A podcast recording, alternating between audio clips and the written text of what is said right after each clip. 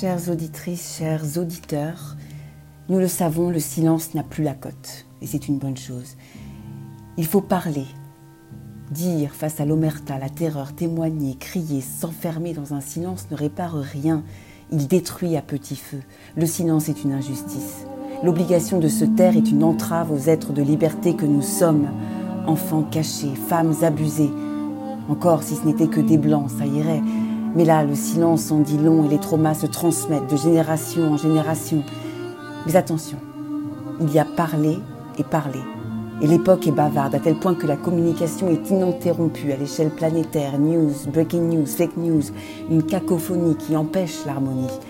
Alors, nous vivons un paradoxe, un besoin criant d'être en relation avec les autres, mais en exigeant d'eux un bisschen Stillkeit, un peu de silence. Mais parfois c'est pire. Nous avons une obligation, non pas de nous taire, mais de parler ou de dessiner dans le sens d'une majorité, comme ce fut le cas cette semaine pour le dessinateur de pingouins. Aujourd'hui, on est maître de ces silences, mais esclave de ces mots. Alors, il est important de ne pas oublier que le silence est une matière essentielle pour bâtir notre histoire en lien avec les disparus et les vivants. Le son du silence est une nécessité dans nos relations, parce que le silence, ce n'est pas se soumettre, c'est la clé à tout dialogue. Le silence permet l'écoute et la rencontre entre un émetteur et un récepteur possible si l'un des deux fait silence. Ce n'est donc pas toujours une soumission, c'est aussi une noblesse, un lien avec le sacré. Si le silence peut être déchirant, il sait recoudre en exprimant l'intraduisible, l'inexprimable.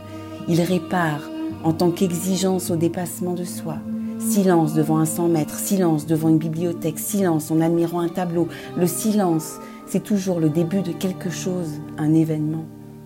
Il est donc fondamental de décider de sa place, de l'espace qu'il peut déployer, du temps que nous devons lui accorder. La parole et le silence se tiennent, les deux s'entremêlent, s'entrelacent, c'est ensemble qu'ils donnent de la teneur à toute réparation, à toute création, car à un instant précis, le silence, c'est de l'art.